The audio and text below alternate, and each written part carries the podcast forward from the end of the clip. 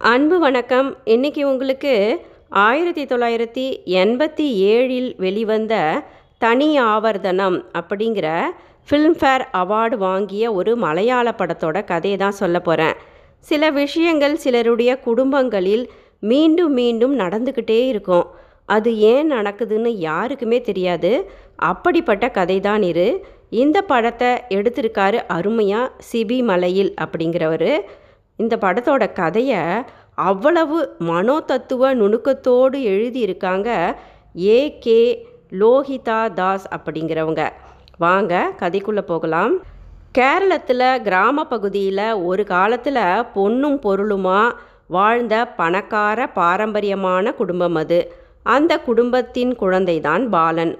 அவனை பற்றிய கதை தான் இது. சில காலம் கழித்து பாலனின் அப்பா இறந்து போயிடுறாரு. பாலனுக்கு அம்மா ஒரு தம்பி ஒரு தங்கை இருக்காங்க. பாலனின் குடும்பத்தை தற்போது அந்த குடும்பத்து பெரியவர் தாய்மாமன் தான் பார்த்துக்கிட்டு வராரு. அவருக்கு குழந்தைகள் கிடையாது. அவர் பேச்சுக்கு அந்த குடும்பத்தில் எதிர்பேச்சு கிடையாது. பாலனின் சித்தப்பா ஒருத்தர் இருக்காரு அவர் பேர் ஸ்ரீதரன். நல்லா பாடுவார் அவர் திறமையானவர். அவர் ஒரு பொண்ணை காதலிக்கிறாரு. அந்த பொண்ணு தான் தன்னுடைய வாழ்க்கை என்று அவ மேலே உயிரையே வைக்கிறாரு ஸ்ரீதரன் சித்தப்பா. ஸ்ரீதரனின் காதலி பாம்பு கடிச்சு ஒரு நாள் இறந்து போயிடுறா. அவருடைய மடியிலேயே அவளுடைய உயிரும் பிரியுது. இதனால் ஸ்ரீதரன் சித்தப்பா மனப்பிரமை பிடிச்சு எதுவும் பேசாமல் தன்னை சரியாக பராமரிக்காமல் பைத்தியம் பிடித்தவரை போல தற்கொலை எண்ணத்துடன் வாழ்ந்து வர ஆரம்பிக்கிறாரு. சிறுவன் பாலன் இதை பார்த்து வளர்ந்து வர ஆரம்பிக்கிறான். ஏற்கனவே அந்த குடும்பத்தில் பல தலைமுறையாக வழி வழியாக ஆண் வாரிசுகளில் யாராவது ஒருத்தர் ஏதாவது ஒரு பிரச்சனையாலேயோ ஒரு காரணத்தாலேயோ மனப்பிரமை பிடிச்சு பைத்தியமாக திரியறது வழக்கமாக இருந்து வந்துக்கிட்டு இருக்கு. ஜெயில் போன்ற அந்த ஒரு அறையில் அவரது கால்களை சங்கிலியால் கட்டி அடைச்சி வைக்க ஆரம்பிக்கிறாங்க குடும்பத்தினர். இல்லைன்னா அவர் எங்காவது ஓடி போயிடுவார் அல்லது தற்கொலை செஞ்சுக்குவார் அப்படின்னு அவங்க பயப்படுறாங்க. ஸ்ரீதரன் சித்தப்பா சோகத்தோடு பேசாமல் அமைதியாகவே இருப்பார். இருபத்தி நாலு வருஷங்களாய் அவர் இப்படி தான் இருந்துக்கிட்டு வராரு. அவர் குணமாகறதுக்கு அவருக்கு தொடர்ந்து நாட்டு மருந்துகளும் கை மருந்துகளும் கொடுக்கப்பட்டு வருகிறது. இப்போ பாலன் வளர்ந்து அவனுக்கு இந்து அப்படிங்கிற ஒரு பணக்கார பெண் கூட திருமணமாகி விட்டது. அவங்க ரெண்டு பேருக்கும் ஆண் பெண் என்று அழகான ரெண்டு குழந்தைகள் இருக்காங்க. பாலன் மிக அமைதியான சுபாவம் உடையவன். மனைவி மீது அதீத காதல் அவனுக்கு குழந்தைகள் மீதும் கொள்ளை பிரியும். பாலன் அதே ஊரிலுள்ள ஒரு கவர்மெண்ட் ஸ்கூலில் ஆசிரியராகவும் இருக்கிறான். மாணவர்களுக்கு மிக அன்பாக கதைகள் மூலம் பாடங்கள் எடுப்பதில் வல்லவன் பாலன். சிறந்த அறிவாளி நல்லா வரையக்கூடிய திறமையுடையவன். பள்ளிக்கூடத்து ஹெட்மாஸ்டரும் பாலன் மீது மிகுந்த மரியாதை வச்சிருக்காரு. பாலன் எல்லார்கிட்டையும் பணிவா அன்பா நடந்துக்குவான். பாலனின் தம்பி கோபி படித்து முடிச்சிட்டு சரியாக வேலை கிடைக்காம திண்டாடிக்கிட்டு இருக்கான். இன்னும் அவனுக்கு திருமணமாகலை கோபி சரியான கோபக்காரன். யார் பேச்சையும் கேட்க மாட்டான். தனக்கு சரின்னு பட்டதை உடனே செய்வான். சர்வாதிகாரியை போன்று நடந்து கொள்ளும் வயதான தாய்மாமனை கோபி மட்டுமே எதிர்த்து பேசுவான். ஏழ்மையினால் அந்த குடும்பத்தை நிர்வகிக்கும் தாய்மாமனும் சொத்துக்களை கொஞ்சம் கொஞ்சமாக வித்துதான் செலவழித்து குடும்பத்தை நடத்தி வருகிறார். அடுத்தது கடைசி தங்கை சுமித்ரை. அவளுக்கு இன்னும் திருமணம் கைகூடாமல் தள்ளி போய்கொண்டே இருக்கிறது. பைத்தியக்கார குடும்பம் இது என்று அந்த கிராமத்தில் இவர்களின் குடும்பத்தின் மீது முத்திரை குத்தப்பட்டு விட்டதே அதன் காரணம். அழகான சுமித்ரை திருமண கனவுகளோடு காத்து கொண்டிருக்கிறாள். காளி தேவியின் கோபத்தின் சாபத்தினால்தான் இந்த குடும்பம் ஒவ்வொரு தலைமுறையிலும் இப்படி தொடர்ந்து ஒரு ஆண் பைத்தியமாகிறான் என்று ஜோஷியர்கள் சொன்ன காரணத்தினால் தொடர்ந்து ஒவ்வொரு வருடமும் காளிதேவியை சாந்தி செய்ய வேண்டி பெரிய பூஜை ஒன்று குடும்பத்தில் நடத்தப்படும். அந்த சாபம் தொடரக்கூடாது என்று குடும்பமே பிரார்த்தனை செய்வார்கள். பைத்தியமாகி போனதாக இவர்கள் கருதி கொண்டிருக்கும் பாலனின் சித்தப்பா ஸ்ரீதரனை அன்று நன்றாக குளிப்பாட்டி பூஜையில் கொண்டு வந்து உட்கார வைப்பார்கள். அவருக்கு சரியாக வேண்டுமென்றும் இனி இந்த பைத்தியக்காரத்தனம் இந்த குடும்பத்தில் தொடரக்கூடாது என்றும் அந்த பூஜை நடத்தப்படுகிறது. கோபமான காளியைப் போல வேஷமிட்டு ஒருவர் அன்று அங்கே சாமியாடுவார் கடைசியாக. இந்த பூஜைகளை பாலனின் தம்பி கோபி மட்டும் எதிர்ப்பான். பூஜைகளில் கலந்து கொள்ள மாட்டான் அவன். தாய்மாமனின் மூட நம்பிக்கை பேச்சை எதிர்த்து அவரை திட்டி கேலி செய்வான் கோபி. அமைதியான ஸ்ரீதரன் சித்தப்பாவை அவிழ்த்து விடும்படி சண்டை போடுவான் கோபி. அவிழ்த்து விட்டால் சித்தப்பா அப்படி தற்கொலை செஞ்சு செத்து போனாலும் பரவாயில்ல. அவர் நிம்மதியாக சாவார். அவரை அடைச்சி வச்சு தினம் தினம் அவரை கொடுமைப்படுத்திக்கிட்டு இருக்கீங்க அப்படின்னு கத்துவான் கோபி. கோபி இப்படியெல்லாம் கடவுளை பகைத்து பெரியவர்களை எதிர்த்து குடும்பத்துக்கு மாறாக பேசுவதனால் காளி கடவுளின் கோபத்துக்கு கோபி ஆளாகி அடுத்து அவன்தான் பைத்தியமாக கூடுமென்று தாய்மாமனும் பாட்டியும் பயப்படுவார்கள். ஒரு நாள் இரவு சித்தப்பா ஸ்ரீதரனை தூங்கிவிட்டாரா என்று பார்க்க பாலன் அவருடைய அறைக்கு வருகிறார். அவரின் பாவமான பார்வையினால் பாலன் மனம் உருகுகிறது. சித்தப்பாவை சங்கிலியிலிருந்து அவிழ்த்து விடுகிறான் பாலன். சித்தப்பா குளிர்ந்த அந்த நிலவை பார்த்து ரசித்தபடி மத்தளத்தை தட்டியபடி அன்று இரவு அருமையாக பாடுகிறார் மென்மையாக. சித்தப்பா இன்று சற்று சுதந்திரமாக இருக்கட்டும் என்று யோசித்தபடியே பாலன் தன் அறைக்கு வந்து தூங்கி போகிறான்.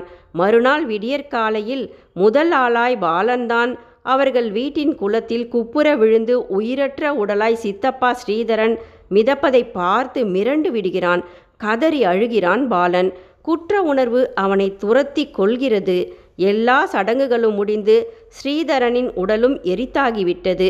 அன்று இரவு சித்தப்பாவை பற்றி யோசித்தபடியே தூங்கிய பாலனுக்கு அவனை காளிதேவி கோபமாக துரத்துவது போன்ற ஒரு கனவு வந்தது.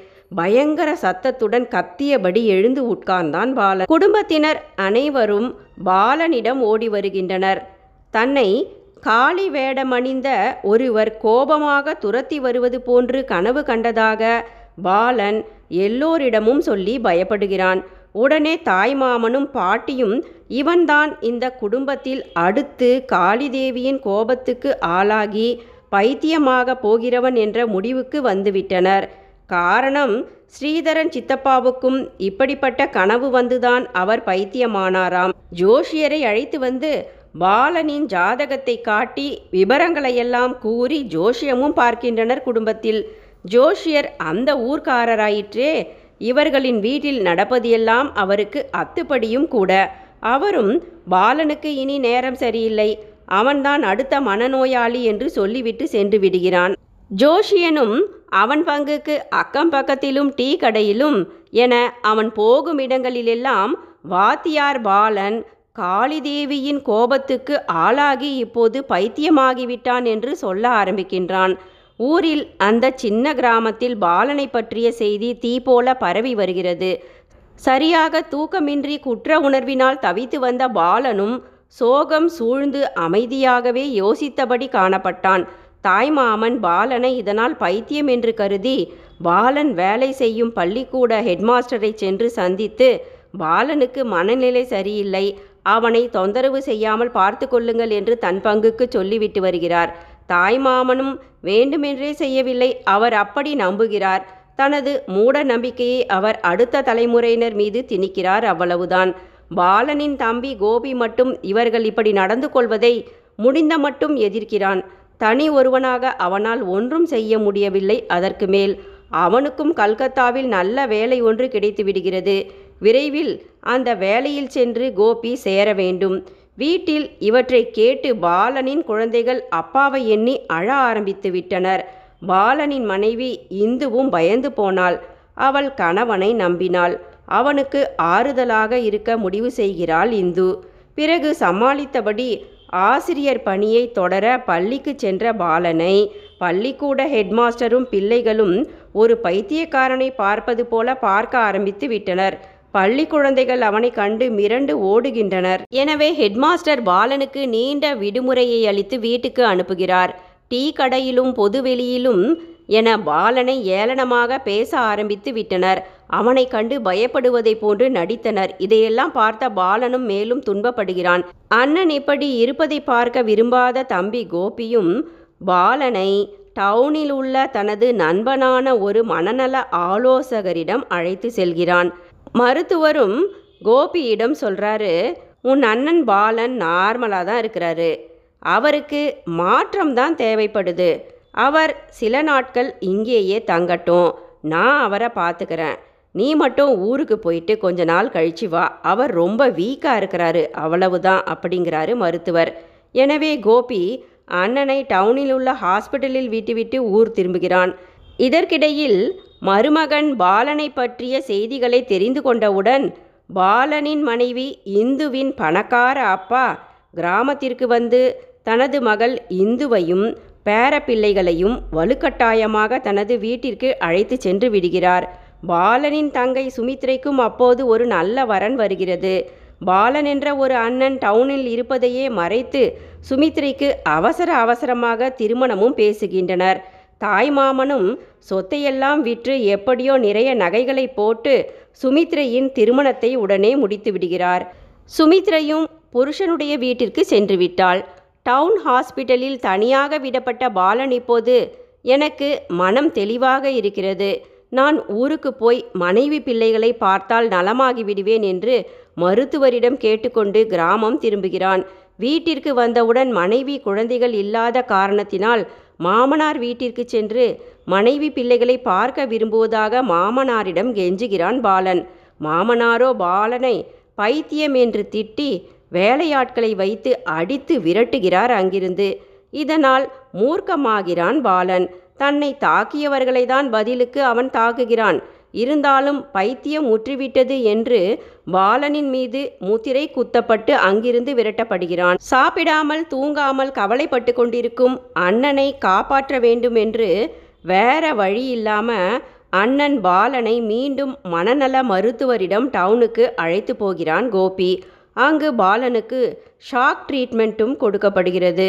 மேலும் பாலனின் நிலை மோசமாகி அதீத டிப்ரெஷனுக்கு ஆளாகிறான். பிறகு வீட்டிற்கு அண்ணன் பாலனை அழைத்து வந்து விட்டான் கோபி. வேலையில் சேர வேண்டி இருந்ததனால் கோபி கல்கத்தாவுக்கு சென்று விடுகிறான். மனம் பொறுக்காத பாலனின் மனைவி இந்து பிள்ளைகளை அழைத்து கொண்டு கணவனை பார்க்க வருகிறாள் இப்போது. தாய்மாமன் வருடா வருடம் நடத்தும் அந்த காளிதேவி சாந்தி பூஜையை நடத்த ஏற்பாடுகளை செய்கிறார். இந்த முறை பூஜையில் சித்தப்பா ஸ்ரீதரன் இருந்த இடத்தில் பாலனை உட்கார வைக்கப் போகிறார் அவர். அடுத்த நாள் காலையில் மகனை பைத்தியம் என்று பூஜையில் ஊரார் முன் உட்கார வைக்கப் போகிறார்களே என்று மனம் தாளாத பாலனின் தாயார் அன்று இரவு விஷம் கலந்த உணவை மகனுக்கு ஊட்டுகிறாள். விஷமென்று தெரிந்தும் பாலன் தாயின் கைகளிலிருந்து உணவை சாப்பிடுகிறான் அன்பாக. பின் தாயும் அந்த விஷ உணவை சாப்பிடுகிறாள் அவசர அவசரமாக. பாலனின் தாய் இறந்துவிட தாயின் மடியில் பாலனின் உயிரும் அமைதியாக பிரிந்தது. கணவனை உயிரற்ற நிலையில் பார்த்து கதறி அழுகிற இந்துவின் கண்ணீரோடு இந்த கதையும் முடிகிறது. யாரையும் இவன் இப்படி அவன் அப்படின்னு தயவு செஞ்சு நாம் முத்திரை குத்தக்கூடாது. முதல்ல நாம் எப்படின்னு நமக்கே தெரியாத போது அடுத்தவங்களை பற்றி சொல்ல நாம் யாருங்க? நன்றி.